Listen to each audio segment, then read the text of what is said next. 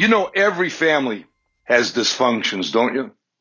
You know, one of the reasons that my family does so well is because we admit that we're dysfunctional. Right? You've heard me say this before, right? That if you don't heal your wounds, your spiritual wounds, you're going to bleed all over your loved ones the rest of your life. Now, why is that? Because every one of us had parents that were dysfunctional. It wasn't their fault. They didn't understand spiritual things.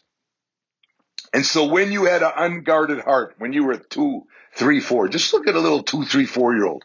If they're told they're stupid over and over again, if they to, if they're told they're going to jail over and over again, if they say, you know what, the reason you don't know your father is because you're useless.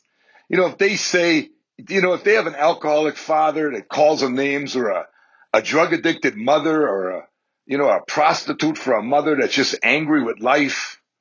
I mean, you just think about all the dysfunctions that are out there. Fear, worry, worry what other people think, doubt. Right? Worrying what other people think, right? Drugs, alcohol, you name it, it's out there, right? Well, guess what? All these dysfunctions go into an unguarded heart when we're young kids.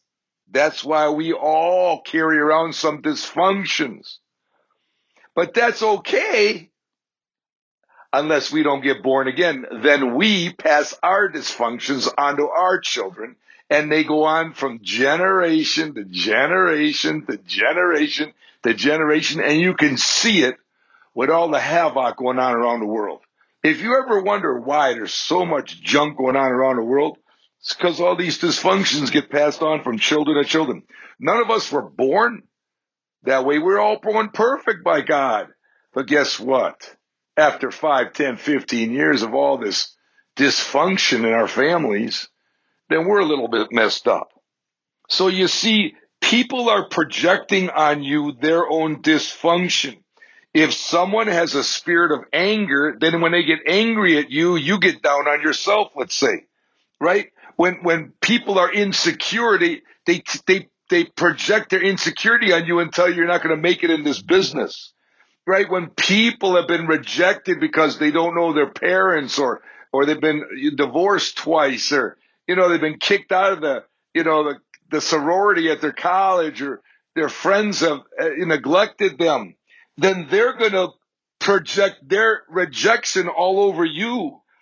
If people are worriers because their grandma was a worrier and their mother was a worrier, then they're going to project all their worry onto you. If people got self doubt because nobody believed in them, then they're going to project their doubts onto you. And if someone's got depression because they haven't learned how to control their thoughts, and the enemy just puts in all these deep, depressing, suicidal thoughts, then they're going to project that up on you. Because remember, only hurt people hurt other people. Do you intentionally try to hurt people? Probably half of you that are on this call do it and don't even know you're doing it. Because see, it's deep in our subconscious that we hurt people. No one consciously tries to hurt people. But guess what? Everyone's trying to change everybody, but they don't realize they got their own dysfunction. So people with the spirit of anger are trying to change people not knowing they got a dysfunction. People with insecurity are trying to change people not knowing they got insecurity. People who are filled with rejection are trying to change their kids and grandkids, but they don't know they got rejection. People who worry about a lot or, or they got self doubt they don't know about their own dysfunction, right? People who have fear of failure. You see how these things are insidious. They're inside everybody. That's why we all got to quit judging people. Did you know that the Lord said, as you judge, you're going to get judged? Because when you judge people, you don't know it's actually a spirit that's been put on them when they were a little child. That's why I don't judge anybody because the Bible says, as I judge others, I will be judged.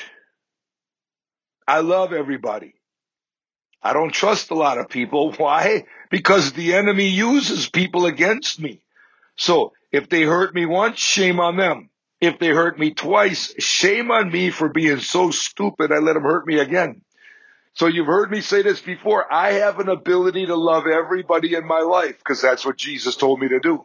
But he didn't tell me to trust everybody. He told me to only trust God because I know that the enemy can use my neighbor. The enemy can use my daughter. The enemy can use my brother-in-law. The enemy can use my sister-in-law or my mother-in-law or my best friend.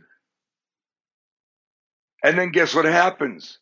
My heart breaks. So I love everybody. I forgive everybody. I disconnect from them all once they burn me once.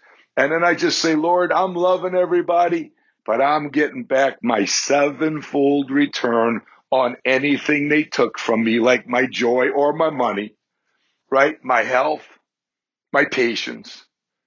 I'm getting back seven times what they took from me.